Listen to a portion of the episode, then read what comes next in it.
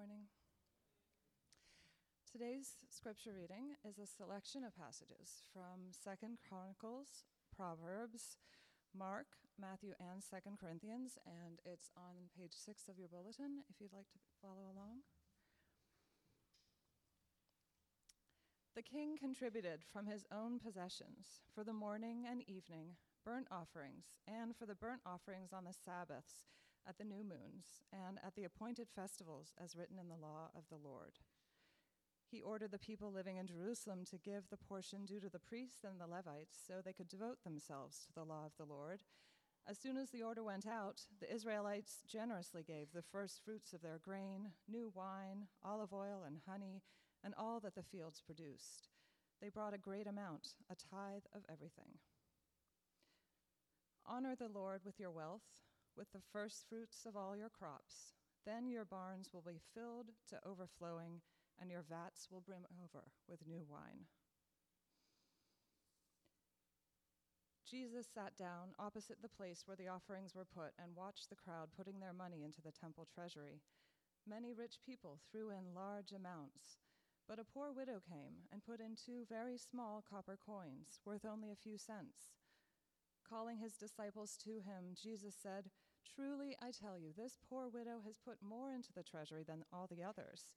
They all gave out of their wealth, but she, out of her poverty, put in everything, all she had to live on. Woe to you, teachers of the law and Pharisees, you hypocrites! You give a tenth of your spices, mint, dill, and cumin, but you've neglected the more, impo- more important matters of the law justice, mercy, and faithfulness. You should have practiced the latter without neglecting the former. I am not commanding you, but I want to test the sincerity of your love by comparing it with the earnestness of others. For you know the grace of our Lord Jesus Christ, that though he was rich, yet for your sake he became poor, so that you, through his poverty, might become rich.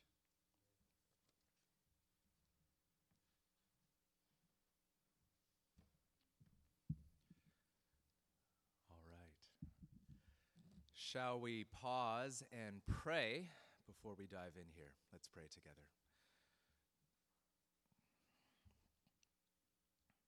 God, we are encouraged even before we begin,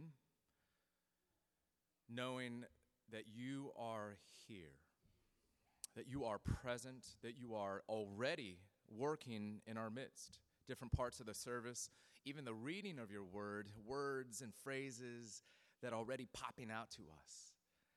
And what we're praying now is that because you're present, you would just send out your spirit across this room, working in each of our hearts. You would make your word come alive, that you would open our eyes to see things that we've never seen, most of all, you. And so we need your help. Give us help. We need your help. And glorify yourself in this time. We pray in Jesus' name. Amen. Two men were stranded on a desert island. One of the men paced back and forth, worried and scared. But the other man sat back peacefully, peacefully bathing in the sun. The first man said to the second man, bewildered, How can you sit there so peacefully? Aren't you afraid that we're gonna die? No, the second man replied. See, I make a million bucks a week and I give and tithe faithfully to my church every Sunday. Don't worry, my pastor will find me.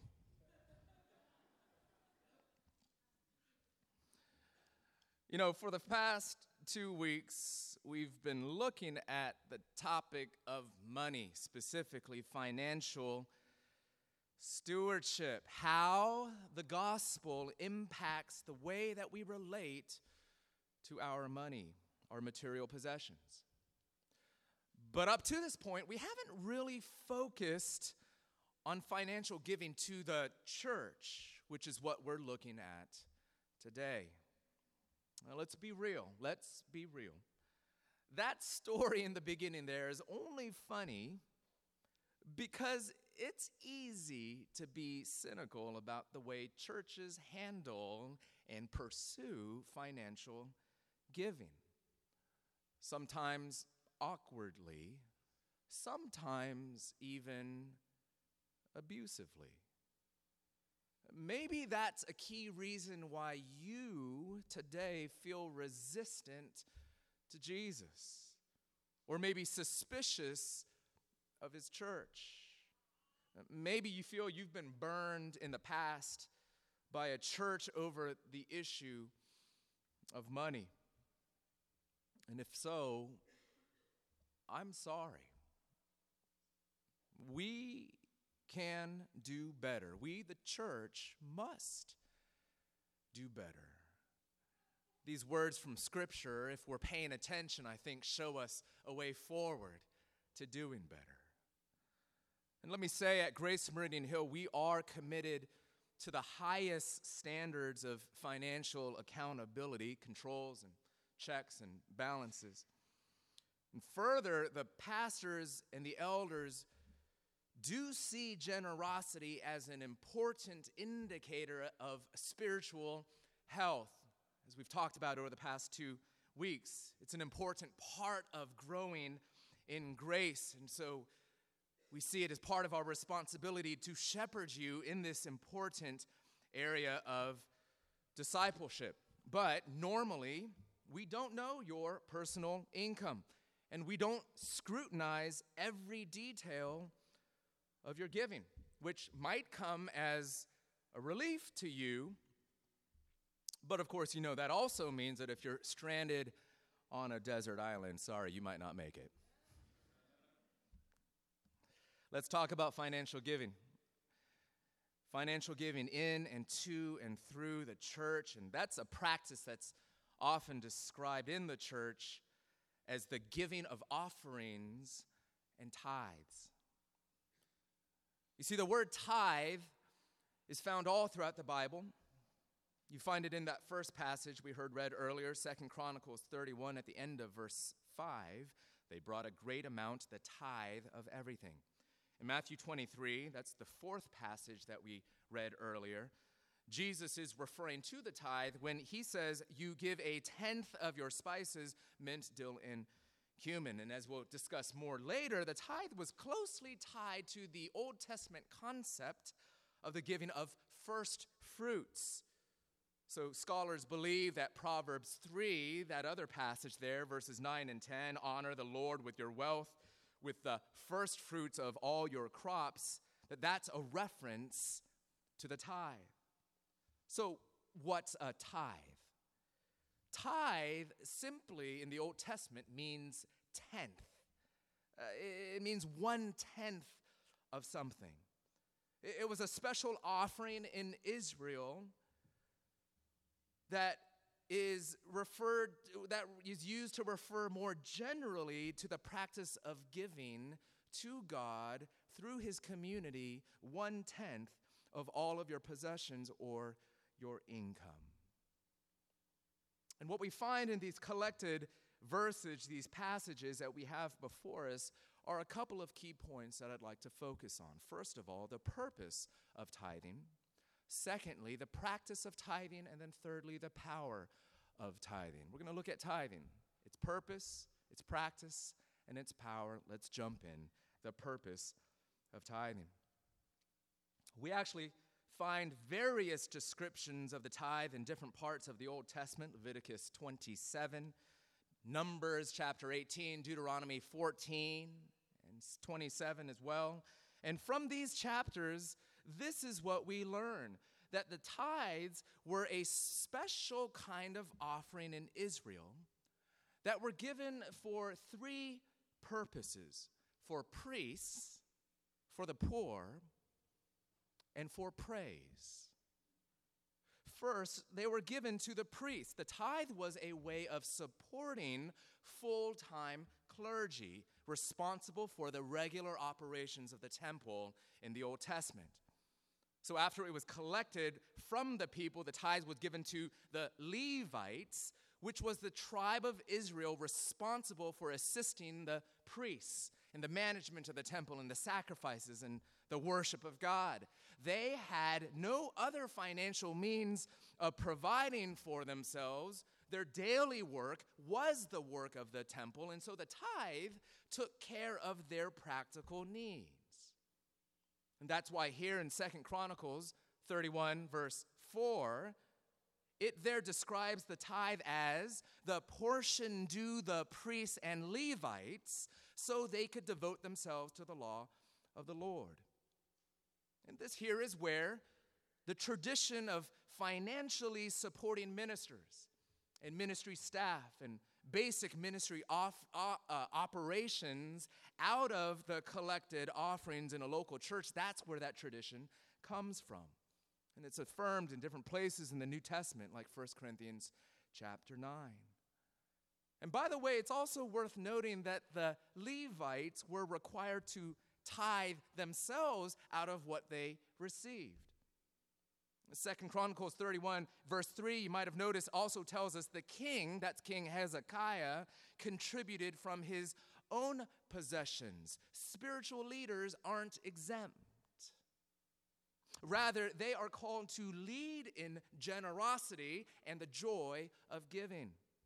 That includes pastors and elders and diaconate members and staff of the church. First of all, the tithe was for priests. Secondly, the tithe was for the poor. In addition to supporting the priests, the tithe was given as a way of supporting the most socially vulnerable members of the covenant community. And so, according to Deuteronomy 14, not printed here, but every third year, the tithe was collected and specially distributed to refugees to orphans and to widows.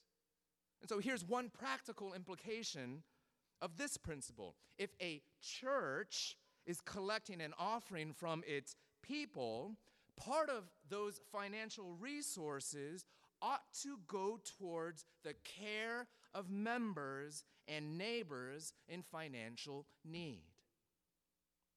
That's why, consistent with our church's mission, our budget tries to reflect this commitment on a regular basis. Third, praise. Tithes in the Old Testament were given for the praise of God. Proverbs 3, verse 9, points us in this direction. You heard it. It reminds us honor the Lord with your wealth. Yes, your giving or tithes supported the priests, and yes, it filled the needs of the poor, but first and foremost, tithes were a gift to God. A tithe was a way of acknowledging before God, in fact, that 100%, not 10%, but 100% of what you earn belongs to God that 100% of what you own was given to you by God, even the talents and the abilities and the opportunities and even the physical energy with which you worked to gain those resources, even those things were given to you by God. And so the tithe was a, a, symbol of this reality. It was a token that acknowledged, Lord, everything that I have is yours. Everything that I have, indeed, everything that I am, has come from your generous hand. As it says in First Chronicles chapter 29, verse 14, everything, Lord, comes from you and we have given you only what has come from your hand. So, practically speaking, because tithes are for the praise of God, this is why we collect our offering in the middle of and as part of our worship service every week.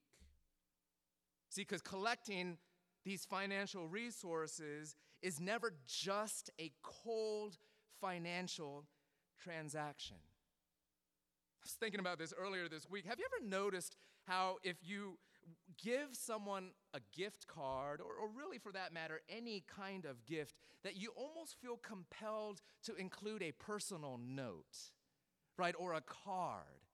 See, we almost instinctively understand that it's important to make it a relational exchange, not just a monetary one.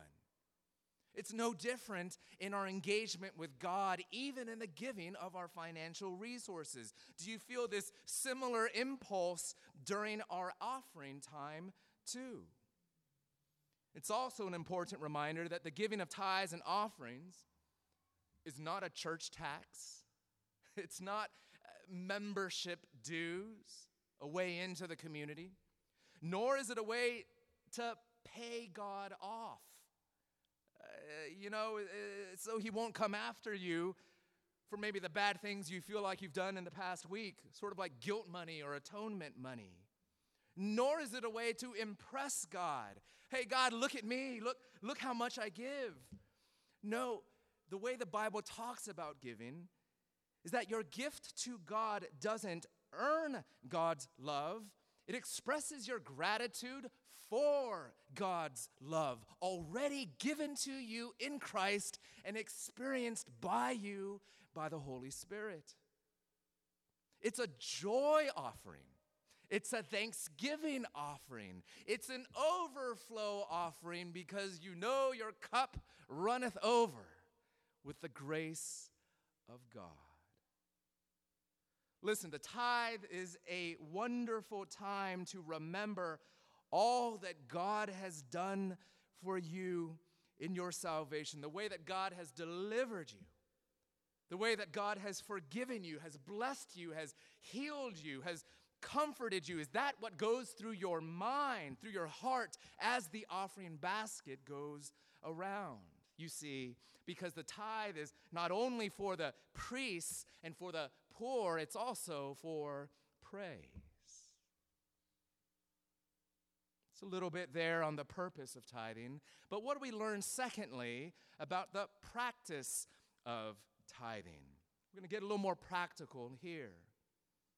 The tithe was based upon the principle of first fruits. I see that word there in Second Chronicles 31, verse 5. As soon as the order went out, the Israelites generously gave the first fruits of their grain, new wine, olive oil, and honey, and all the fields produced. We also see that word in Proverbs 3, verse 9. Honor the Lord with your wealth, with the what? First fruits of all your crops. So, what were first fruits? First fruits were, well, first fruits. They were what the word sounds like. They were the first part of your harvest early in the season. They were the first of your grain, the first of your fruit, your firstborn lamb.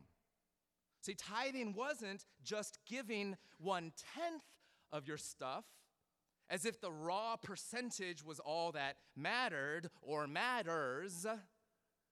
Tithing was also the giving of first fruits, the first and the best part of whatever you worked for and whatever you earned. So, what does that teach us about the practice of tithing?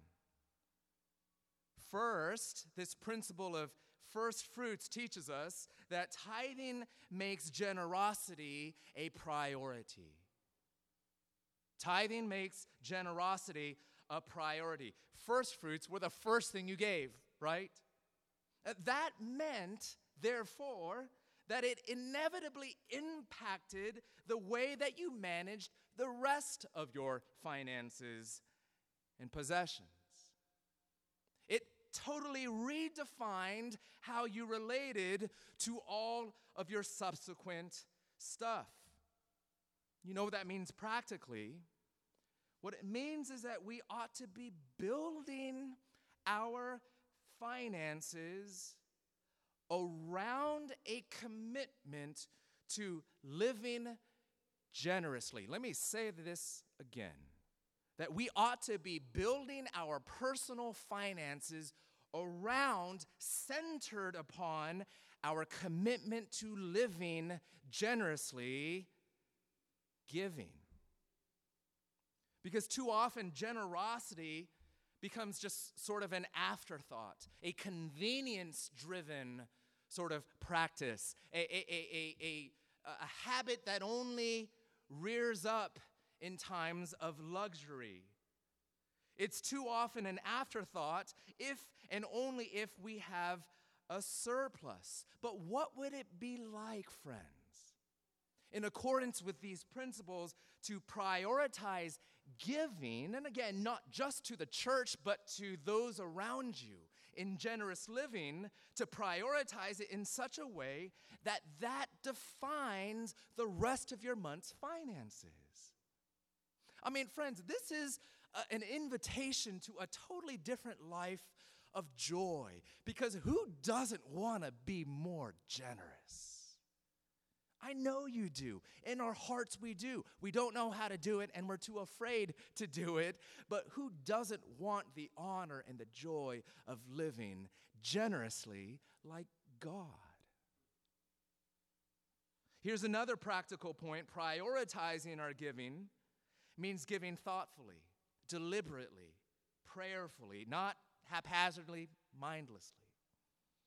I mean, let's be honest. You know, we often have, I often have, we have a tendency to sort of scramble at the last second, right? Maybe grab something real quick to give out of your wallet or off the drawer, out of the drawer. But I, I understand, I've been there too so many times. But do you know what makes giving more of a joy? It's preparing your offering. It's actually taking the time to do it in advance, to pray over it, and so to be able to give with a clear conscience, not under a cloud of guilt, which is not how God invites you to give. He loves a cheerful giver, but sometimes that takes time. So weird is our relationship with money so that you can give with a clear conscience no matter how much or how little you give because you're doing it humbly and prayerfully and intentionally, remembering that God cares most of all about your heart. But secondly, also, this fruits, first fruits thing, it teaches us that tithing is an act of trust in God. It's an act of trust. Why? Well, think about it. If you're a farmer or if you're a shepherd, if you're giving your first fruits rather than your last fruits or your leftover fruits, well, then that means that you were exercising trust in God that He would provide your next fruits. You were sort of taking a risk of faith. You didn't know if a storm might roll in and just wipe out the rest of your crops or if wolves would sneak in and devour half of your flock of sheep. Uh, you know, here's my first fruits, but would there be a second fruit or a third fruit? Can I trust that God will provide for my needs that week, that month, that year? That's the operative question because first fruits giving was always a matter of trust. Tithing, therefore, is always an act of giving over control of your life to God who's worthy of your whole life. Giving without knowledge of exactly what needs and trials might be coming tomorrow. See, tithing not only demonstrates trust in God, it actually deepens your trust in God. It builds up your faith that's the invitation, isn't it? Are you willing to give in a way that shows your practical trust in God and builds your trust in God? And don't miss the related point, too. Are you ready to be free from the bondage and the idolatry of money? That Sometimes giving in this way can actually start to unhook our heart from unhealthy attachments to our material possessions. This also helps us sort through what is probably the most uh, common, not most important, but the most common question that I, as a pastor, get about tithing. In fact, I got it even just last week after last week's sermon. Are we supposed to calculate the 10% based on gross income or net income after taxes, right? Maybe you've been wondering. I knew it would come up during Q&A. I thought I'd beat you to the punch, right? And you know what? The Bible doesn't say. Yes, no, uh, right? The Bible doesn't say. There's no command. You know, I don't know what gross income is in Greek, but it's not there, right? But I think the concept of first fruits can help us here. Listen on the principle of priority that we talked about earlier, I think an argument can be made that it's proper to give to the Lord in your giving to the church even before you give to Caesar, so to speak, by way of taxes. I think you can make that argument. On the principle of trust, however, more importantly, here's a question for us why am I asking that question in the first place? Questions of the heart, right? Am I looking for a generosity loophole? Am I in my heart seeking to withhold from God, to give to myself? Or do I prefer to take my tithe out of net income because actually I'm afraid that God might not take care of my needs? Or am I choosing the way of trust? Now, let me be clear it is possible to decide in faith, in trust, to take your tithes out of gross income or net income. That's between you and the Lord. But also, let's be real if every Christian actually tithe even their net income, man, that would more than double the resources of the church around the world. It's all worth thinking through. Thirdly, and to close out this subsection here, thirdly, tithing is a sacrifice. Giving your first fruits means giving the best, not the worst of what you have. You know, if you can imagine an Israelite almost like they're trying to say, you know, hey, hey, God, he, he, here's a, a nice wilted bucket of cucumbers that I probably wouldn't want to have wanted anyway. You know, or here's my three legged lamb. Uh, no. First fruits, giving your first fruits 10% and right from the start. And by the way, there was a stipulation that you were not allowed to select what you got to give, that it needed to be the best and even a random selection of things so that you wouldn't be able to select out just the bad and to give God your leftovers.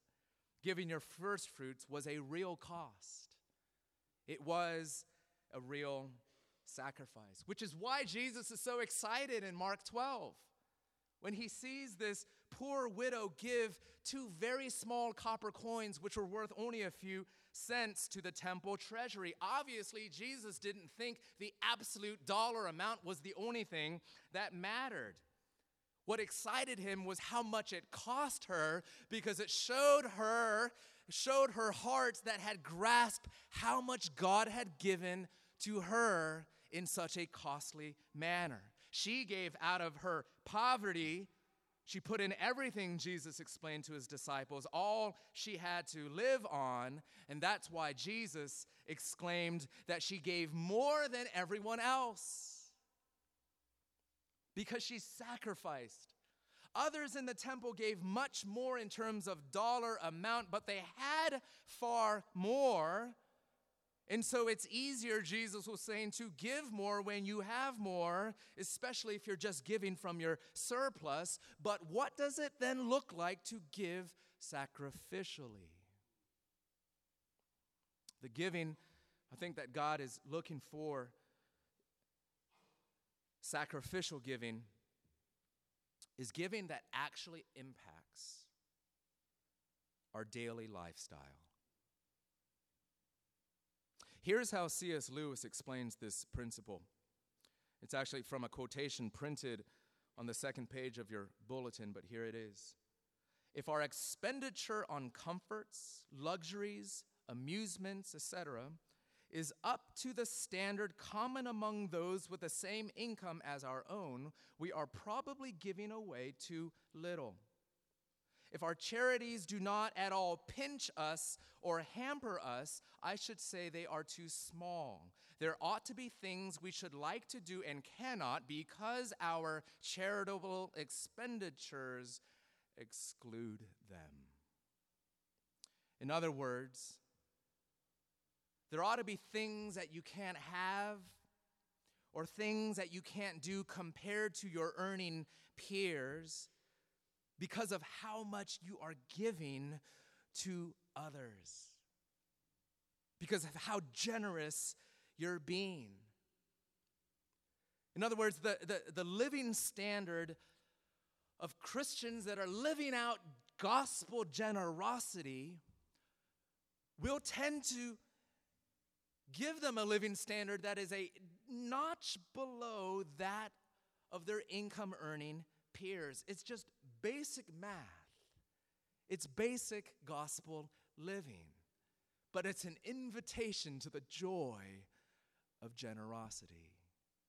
Generosity that entails sacrificiality. A sacrificiality that you find unmatched from that we find in the gospel of Jesus Christ. Which takes us to the last point. Thirdly, the power of tithing. We'll close with this. So, we've been saying in the Old Testament in Israel, God required people to give the tithe 10%. But do you know that nowhere in the New Testament does God actually require a tithe? There's actually no specific tithe command or requirement in the New Testament that would apply to Christians today. So let me just repeat that. So our followers of Jesus required required by commandment of God to give 10.0% of their income to God through the church in the way that the Israelites did in the Old Testament. The answer is no.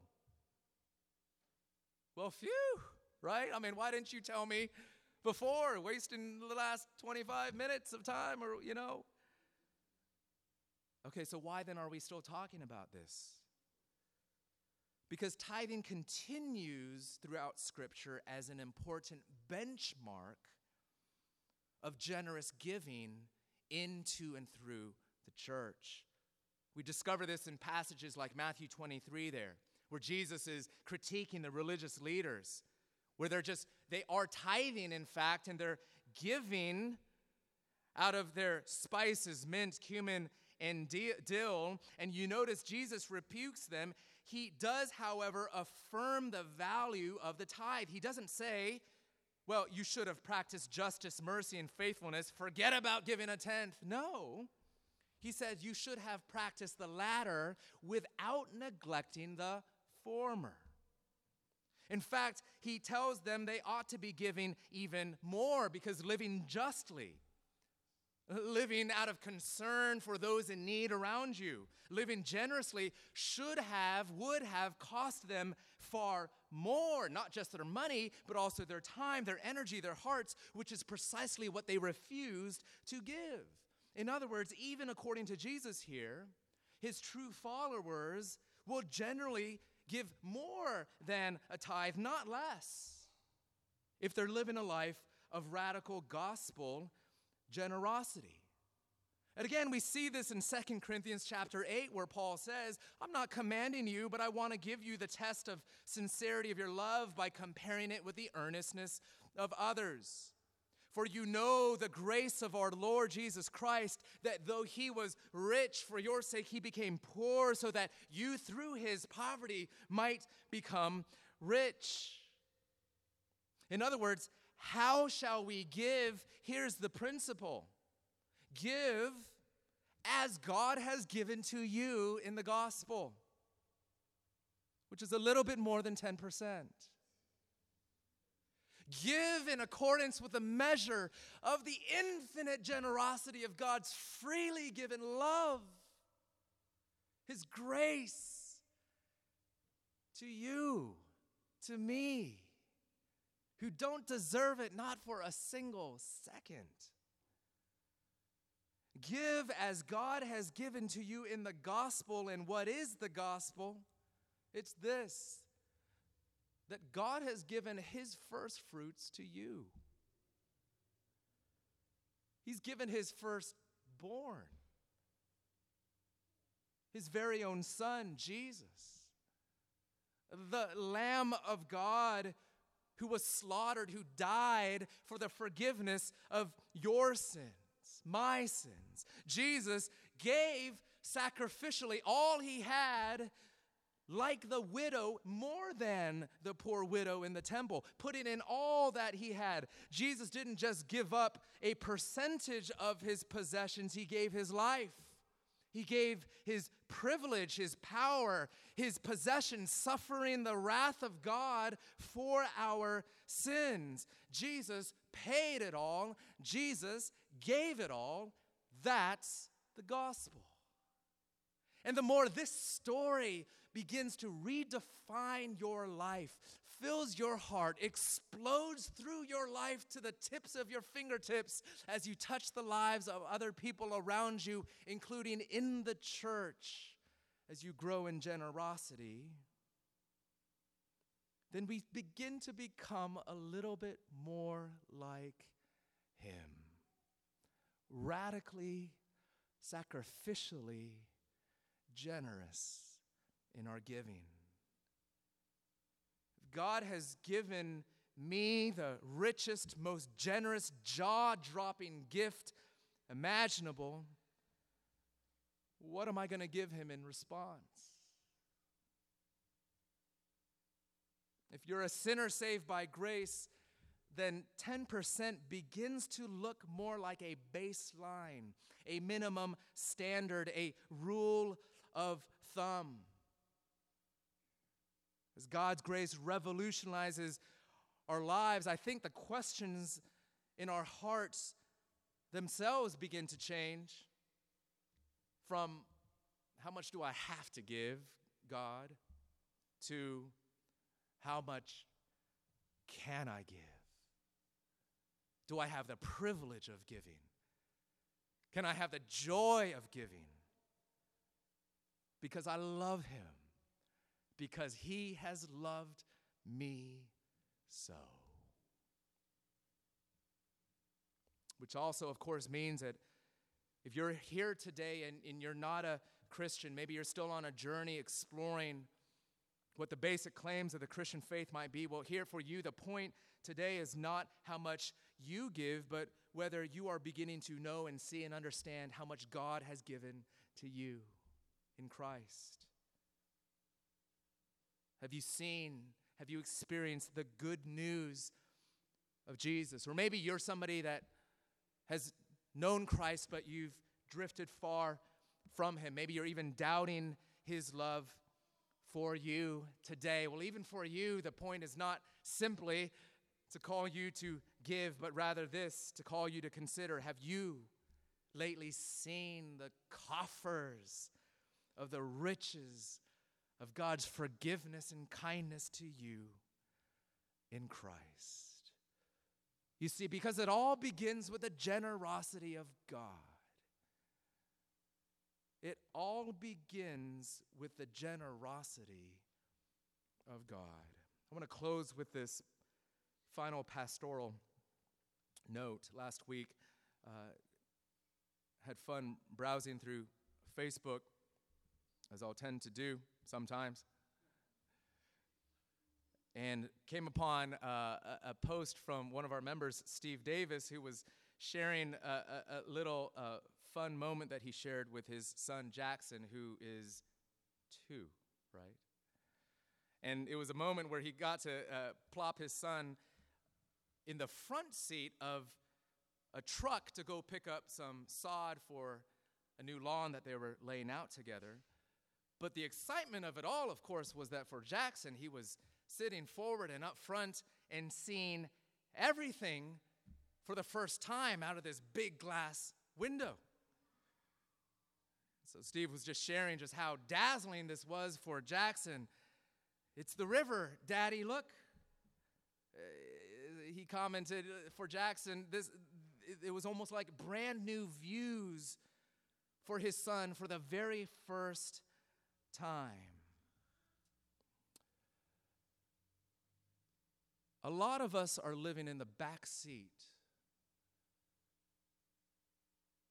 of discipleship in Jesus because we have no clue how to start in steps that we need to take in living more generously.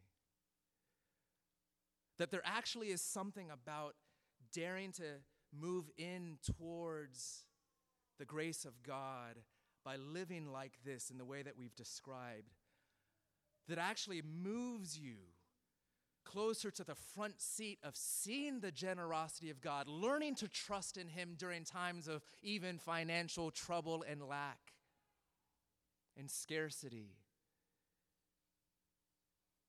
That there are avenues and horizons of spiritual growth for some of you that cannot be unlocked until you're willing to give in love and joy just a little bit more.